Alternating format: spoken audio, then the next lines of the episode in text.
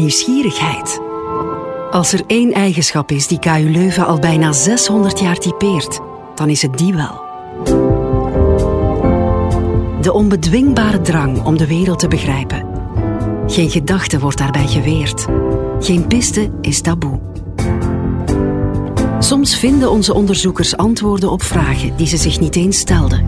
Soms oplossingen voor onbekende problemen. Zo blijven ze zichzelf en de wereld verbazen. KU Leuven zet in op grensverleggend onderzoek. Dat leidt tot innovaties, tot ontdekkingen waar de maatschappij beter van wordt, tot inzichten en tot verhalen. Die vertellen onze wetenschappers zelf in deze podcast. KU Leuven Sonor.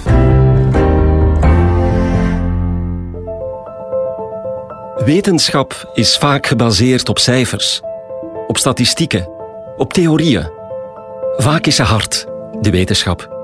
Maar soms gaat onderzoek ook over de grenzen van ons waarnemingsvermogen. Probeert ze voorbij te gaan aan de grenzen van onze wereld. Letterlijk dan.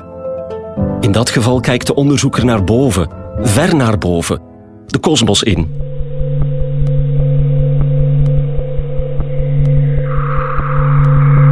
Precies daar, in dat oneindig heelal, bevindt zich het onderzoeksveld van professor Katrien Kolenberg. Hallo, ik ben Katrien Kolenberg, ik ben sterrenkundige. Katrien Kolenberg is astrofysicus. Ze bestudeert al jarenlang sterren als astroseismoloog. Dat is een wetenschapper die zich bezighoudt met trillingen van sterren. En je zou eigenlijk kunnen zeggen dat een astroseismoloog in zekere zin een sterrenluisteraar is. Als onderzoeker zet ze zich ook al jarenlang in om de wetenschap tot bij mensen te brengen. Astrosounds is een burgerwetenschapsproject waarbij we willen achterhalen in welke mate het menselijk oor in staat is om subtiele verschillen tussen sterren, geluiden van elkaar te onderscheiden. En zet ze haar schouders onder kruisbestuivingen tussen kunst en wetenschap. Kunst en wetenschap zijn twee manieren om de werkelijkheid te benaderen. En door die twee benaderingswijzen van de werkelijkheid bij elkaar te brengen, kan je soms komen tot zeer nieuwe resultaten. Dit alles doet ze om sterren nog beter te kunnen begrijpen. Want sterren zijn de bouwstenen van onze kosmos.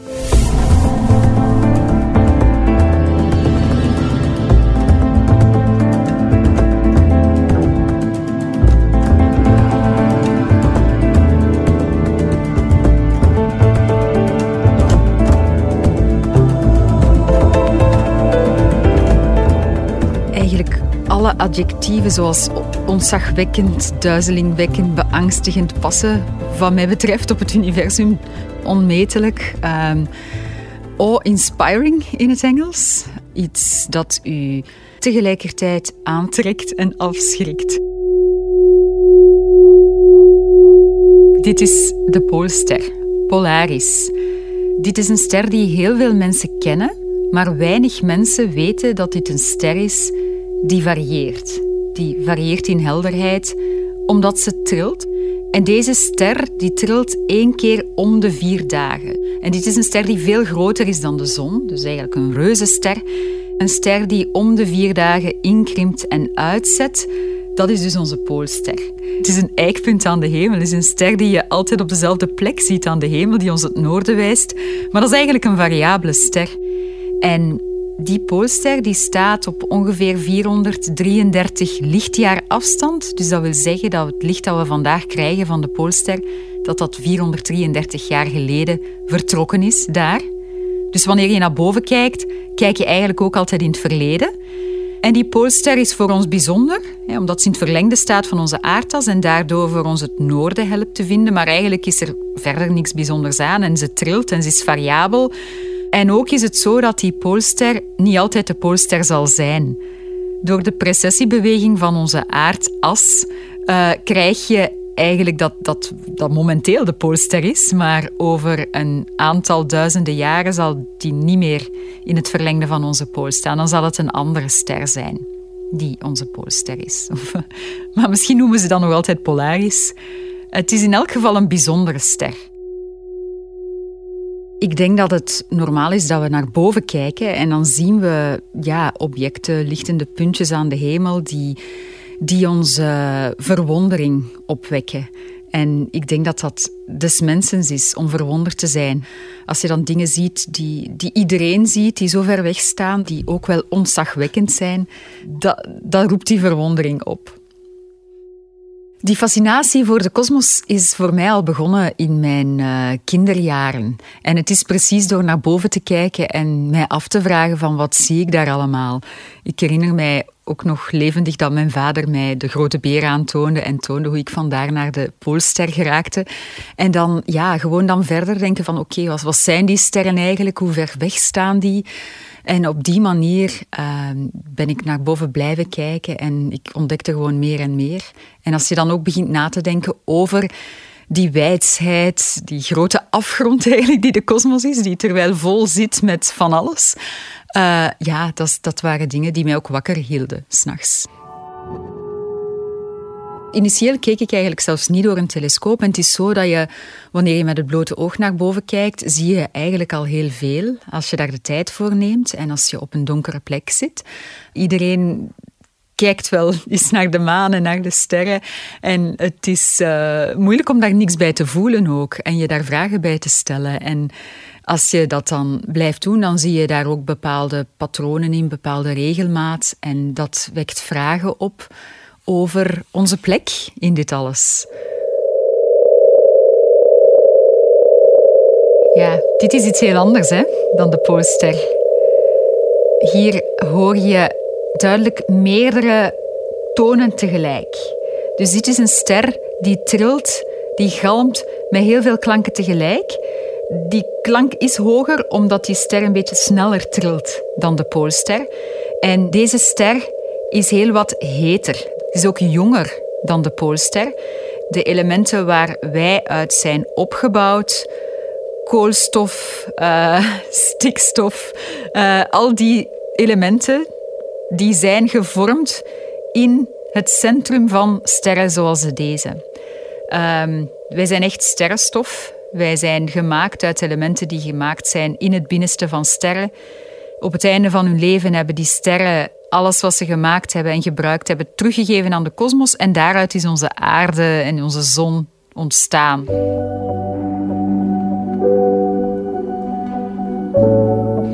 Ik was lid van een amateurvereniging in Leuven, Vega.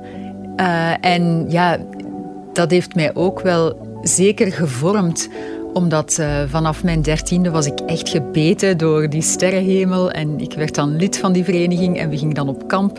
En tijdens die kampen keken we s'nachts naar de sterren en sliepen we overdag. Dus dat was een ander ritme dan, ja, dan, dan je typisch gewoon bent. Ik vond dat fantastisch.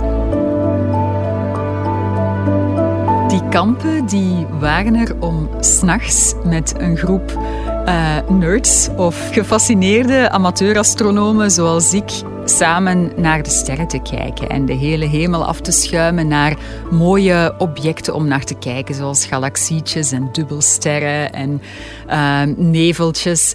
En dus dat deden we een hele nacht lang, vaak op een plek die s'nachts heel donker is. En die vind je bijvoorbeeld in het zuiden van Frankrijk.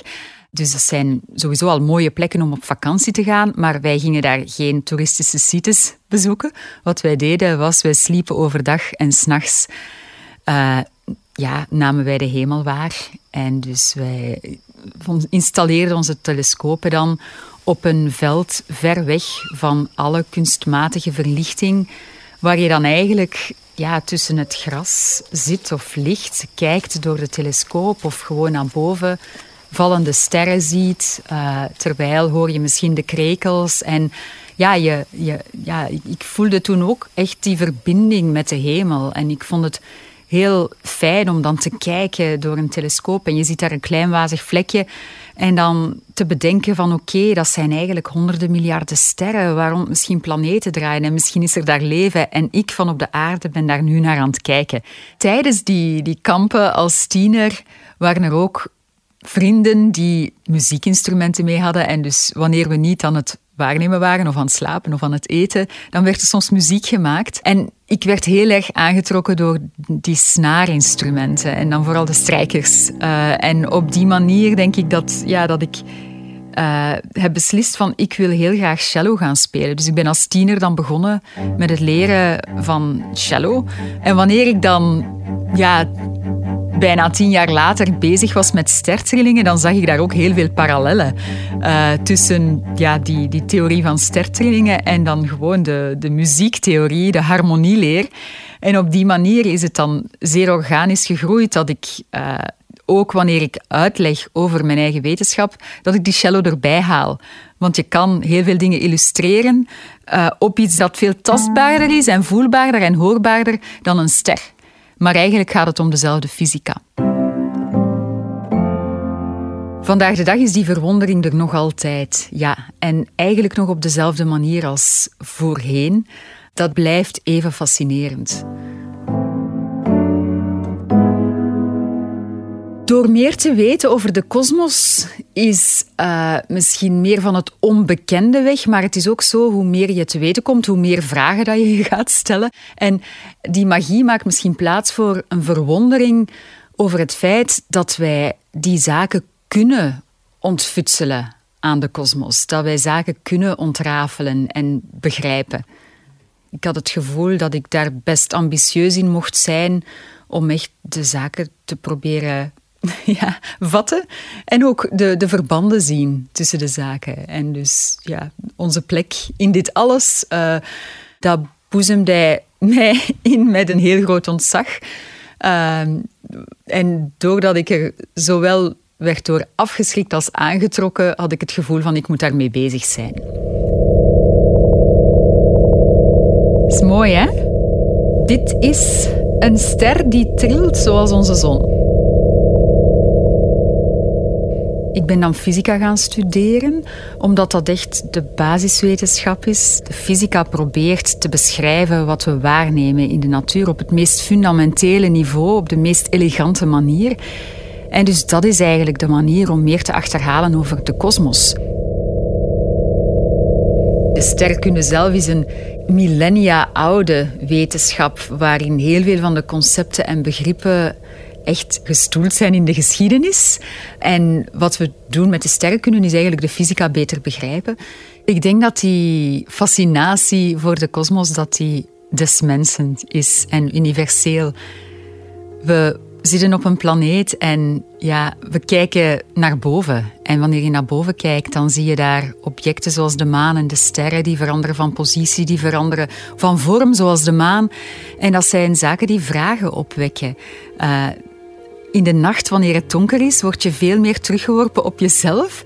En als je dan die liedbakens hebt aan de hemel, dan denk ik dat het onvermijdelijk is om je daar vragen bij te stellen en daar nieuwsgierig over te worden.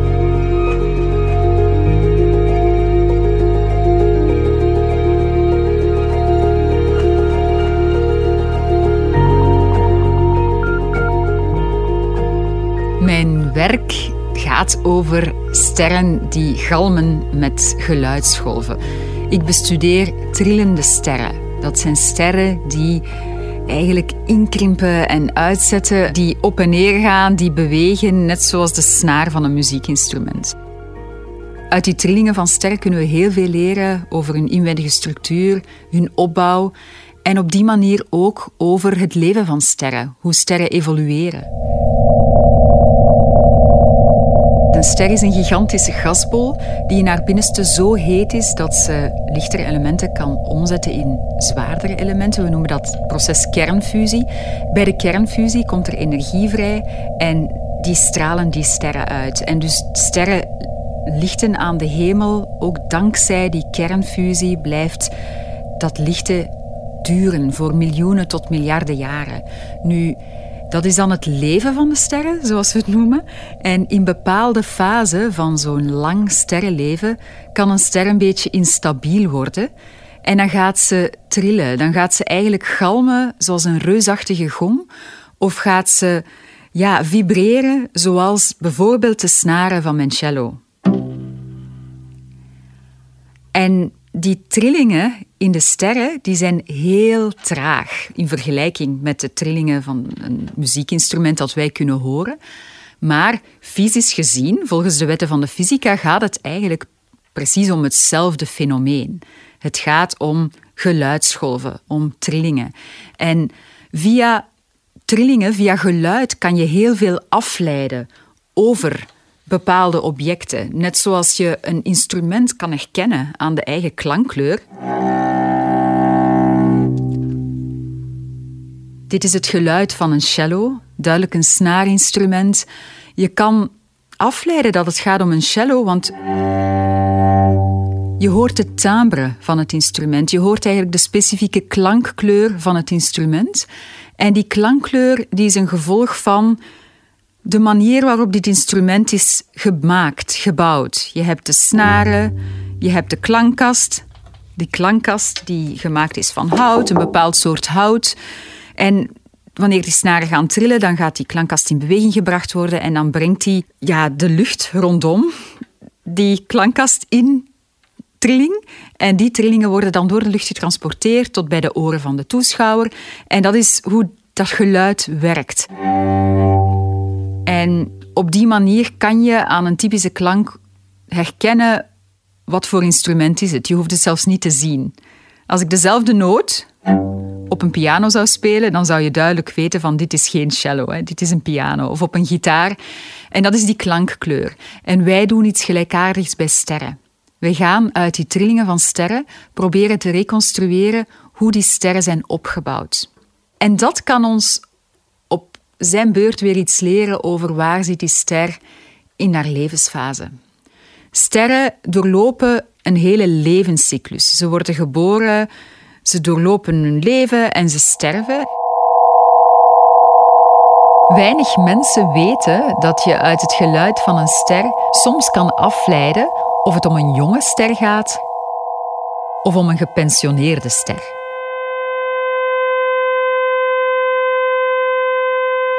Elke ster is uniek, net zoals elk instrument. Want net zoals een ster gaat galmen, een menselijke stem, dat zijn ook trillingen. En jij kan de stem van, van een geliefde kan je herkennen tussen duizenden stemmen. En op dezelfde manier kan je een ster echt herkennen aan haar eigen klank. Het is wel zo dat er verschillende klassen van sterren zijn, net zoals er verschillende klassen van mensen zijn. En je kan het hebben over de kinderen, de, de oudere mannen, de, de, de jonge vrouwen. Op die manier, of de instrumenten in een orkest. Hè. Dus je hebt verschillende klassen. En wij mensen houden van klassificeren. Dus we hebben dat ook gedaan voor sterren. Um, maar ja, eigenlijk zelfs binnen die klasse is elke ster uniek.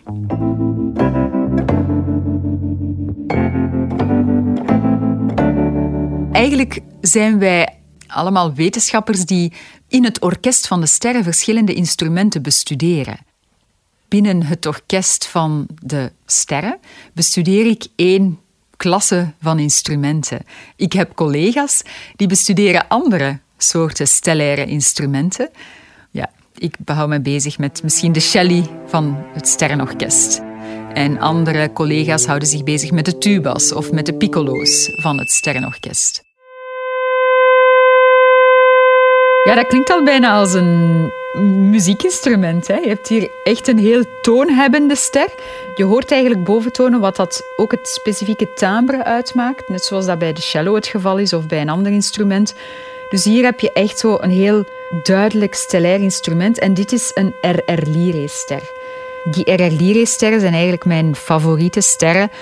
Ook omdat het sterren zijn die in de astrofysica wel een belangrijke rol spelen, want dit zijn sterren die we kunnen gebruiken als kosmische meetlatten, als afstandsindicatoren.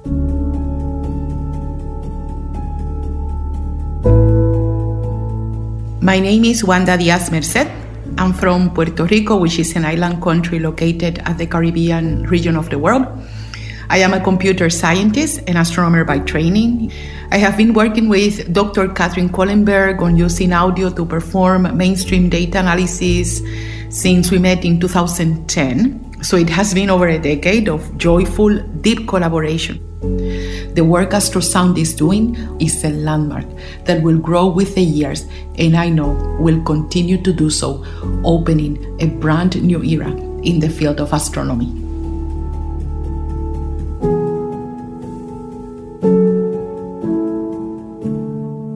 Momenteel uh, hebben wij een project lopen, eigenlijk een onderzoeksproject, waarbij we mensen, zoveel mogelijk mensen willen laten luisteren naar sterrengeluiden om data te analyseren, ook binnen de sterrenkunde. En op die manier ga je de sterrenkunde eigenlijk opentrekken naar meerdere zintuigen.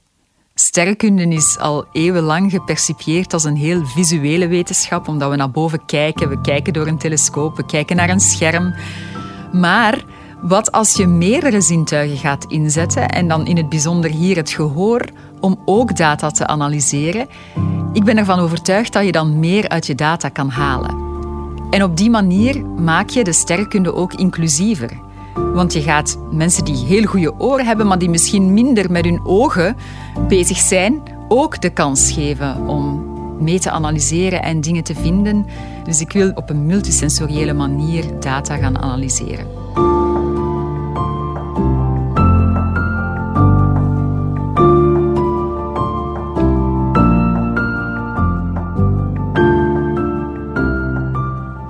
Om onze kosmos te begrijpen, gaan we sterren moeten begrijpen. En dankzij hun trillingen, dankzij die seismologie, kunnen we dat veel beter doen. Wat we doen is in zekere zin ook een soort sociologie van sterren. We bekijken heel veel sterren aan de hemel die allemaal op een verschillende manier zich gaan gedragen. Maar door al die kennis samen te leggen, gaan we veel beter begrijpen hoe een sterrenleven eruit ziet. En dus op die manier hebben wij een veel beter idee van wat het verleden was en wat de toekomst zal zijn van onze eigen ster en ons zonnestelsel. En dat is toch een belangrijke kennis. Naast de vooruitgang die we dankzij astrofysica kunnen maken in het begrip van de natuurwetten, geeft de astrofysica ons ook een kosmisch perspectief dat wel nuttig is om ons eigen bestaan te beschouwen binnen het grotere plaatje van de kosmos. Wanneer je beseft dat wij ons bevinden als één van de miljoenen diersoorten op een planeet die draait rond een ster, onze zon, en dat die ster één van de honderden miljarden sterren is in een melkwegstelsel, dan geeft dat u wel een zeker perspectief. Uh, en ik denk dat dat perspectief dat we krijgen dankzij de astrofysica, dat dat ook een gezond perspectief is om van te vertrekken als mensen. Want het doet je beseffen van wij zitten hier allemaal samen op een planeet, een planeet waar wij ook aantoonbaar een invloed op uitoefenen. En die planeet is heel uniek. Binnen ons eigen zonnestelsel vinden we geen planeet waar we gemakkelijk naar kunnen verhuizen als het hier misgaat. En ook elders niet. Afgezien van het feit dat we er niet geraken, het is veel te ver, weten we van er zijn duizenden, er zijn miljarden planeten rond andere sterren. Maar er zijn er heel weinige die we tot nu toe hebben gevonden die zo herbergzaam zijn als onze aarde voor ons mensen. Dus we leren ook uit de astrofysica dat onze aarde verdomd bijzonder is en speciaal en dat we daar zorg voor moeten dragen.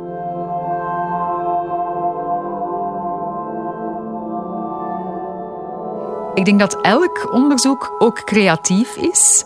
Dat de procedures die je in de wetenschap aan de dag moet leggen om vooruitgang te maken, dat die sowieso creatief zijn. Uh, ja, in mijn onderzoek gaat het om geluidsgolven in sterren. Dus is de link met geluidsgolven op aarde of zelfs muziek gemakkelijk gelegd. Dus dat is iets wat ik dan ook graag doe, omdat ik weet dat is het iets dat het tastbaar maakt voor een publiek. Ik denk ook dat wanneer je kunst gaat gebruiken of creativiteit om iets naar een groter publiek te brengen, dat je op een andere manier binnenkomt bij dat publiek. Dat je niet gaat binnenkomen in hun hoofd via ja, de formules, de beschrijvingen, de schoolse methoden. Als je dat doet op een manier die kan raken, die kan aangrijpen, uh, zonder dat het meteen via het hoofd gaat, maar misschien eerder via het gevoel, dan kan je misschien thema's die wat ver van het bed staan ook bij mensen brengen en hun een perspectief geven. Je moet natuurlijk wetenschappelijke methoden volgen uh, en dat is heel wel omlijnd en cerebraal, maar door creatief te gaan zijn, ga je soms en vaak doorbraken maken en dingen beschouwen op een manier die je voordien niet had gedacht. En dat is heel nodig ook om in wetenschap vooruitgang te boeken. Al zullen wetenschappers beamen dat het wetenschappelijk pad ook met vallen en opstaan is, maar bij kunst ben je wel vrijer om associatief te gaan werken. Vandaar dat ik ook in de laatste decennia ook dat ga opzoeken. En een voorbeeld is een samenwerking met Lucas School of Arts, waarbij, ja, waarbij we studenten en kunstenaars, of studentenkunstenaars, in contact brengen met die concepten uit de sterrenkunde. En dan zie je hoe zo'n creatieve geest aan de slag gaat met bepaalde concepten van een wetenschapper. En dat is heel interessant om te zien wat daaruit komt. Niet alleen voor de kunst, maar ook voor de wetenschap. Ik denk die kruisbestuiving is heel, heel krachtig.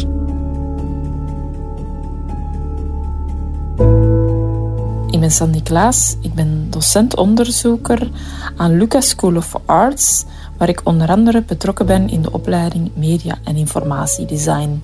Ik geef een ateliervak waarin studenten aan de slag gaan met complexe wetenschappelijke informatie en die uh, moeten vormgeven zodat dat toegankelijk wordt voor een breed publiek. Um, in het ateliervak heb ik daarom uh, professor Katrien Kolenberg gecontacteerd.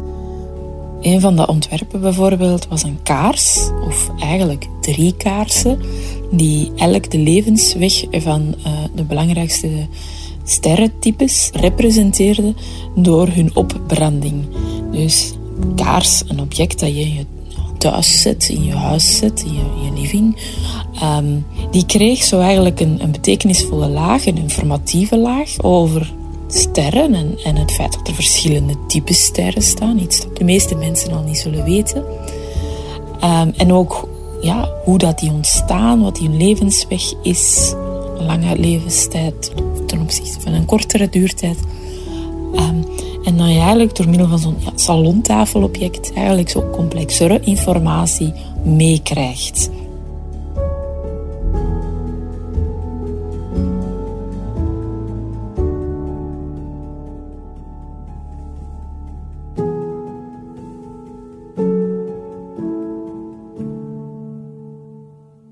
Een andere planeet bewonen in ons zonnestelsel of erbuiten? Wel, binnen ons eigen zonnestelsel is de eerste kandidaat na de aarde dan de planeet Mars. En er zijn al een aantal instrumenten die op Mars staan. Wij bestuderen Mars zeer intensief. Um, er zijn ook wilde plannen om mensen naar Mars te sturen. Op dit moment is dat zeer gevaarlijk. Alleen, Mars is geen herbergzame planeet voor mensen. Uh, we kennen ondertussen ook al een aantal planeten die, zoals we zeggen, bewoonbaar zijn. Dus daar zou in principe vloeibaar water kunnen zijn. Maar dat wil niet zeggen dat ze voor ons mensen bewoonbaar zijn. Plus, die planeten die staan vaak tientallen lichtjaren ver weg. En dat wil zeggen dat we daar vandaag de dag met onze huidige technologie, onze ruimteschepen, ettelijke tientallen duizenden jaren naar onderweg zouden zijn. Om dan aan te komen op een plek waar je waarschijnlijk toch niet veel kan beginnen doen. Dus uh, uitwijken naar een andere planeet, Planet B, is niet echt realistisch.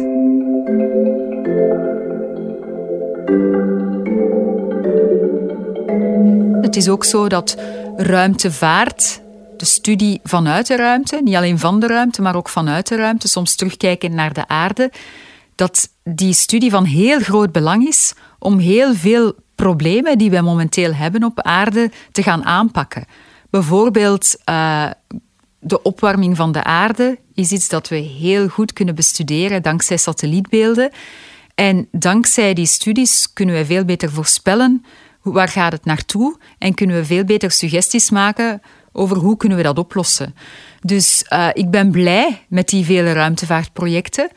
Terzelfde tijd moeten we ook wel zien dat we niet al te roekeloos te werk gaan. We zijn eigenlijk de ruimte rond onze aarde aan het koloniseren in zekere zin. We moeten een beetje opletten dat we het daar niet te veel gaan bevolken. Want wanneer het daar tot botsingen komt met gigantische snelheden, kan dat heel gevaarlijk zijn. En dus daar moeten we mee opletten. Daar moet eigenlijk een goede regelgeving komen over wat, wat kan en wat mag. Dit is de ster KQ Uma. Dat is een variabele ster in het sterrenbeeld de grote beer die Uma. Uma staat voor Ursae majoris, dat is de grote beer.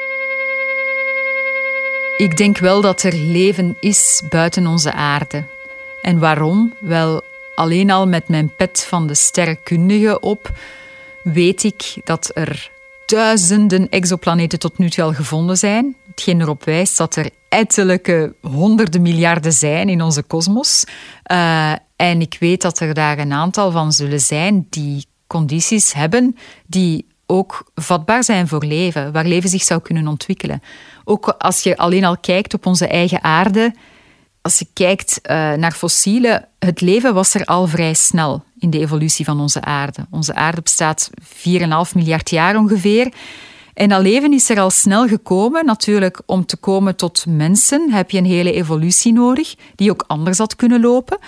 Maar leven is er en het, het tiert en welig op deze aarde. Er is heel veel leven. Er zijn heel veel diersoorten die er soms zelfs uitzien als aliens, uh, waar wij soms nog niet eens weet van hebben. Dus leven, een keer dat het er is, is het heel krachtig en ontwikkelt het zich. En het zou mij verbazen moest dat nergens anders gebeurd zijn. Conclusie, we zijn niet alleen, maar in zekere zin zijn we wel alleen voorlopig, omdat de afstanden zo groot zijn. Maar zij zijn ook alleen. Die anderen daar, die zijn ook alleen. We zitten in onze bubbel. Maar het is misschien wel een, een mooie gedachtenis ik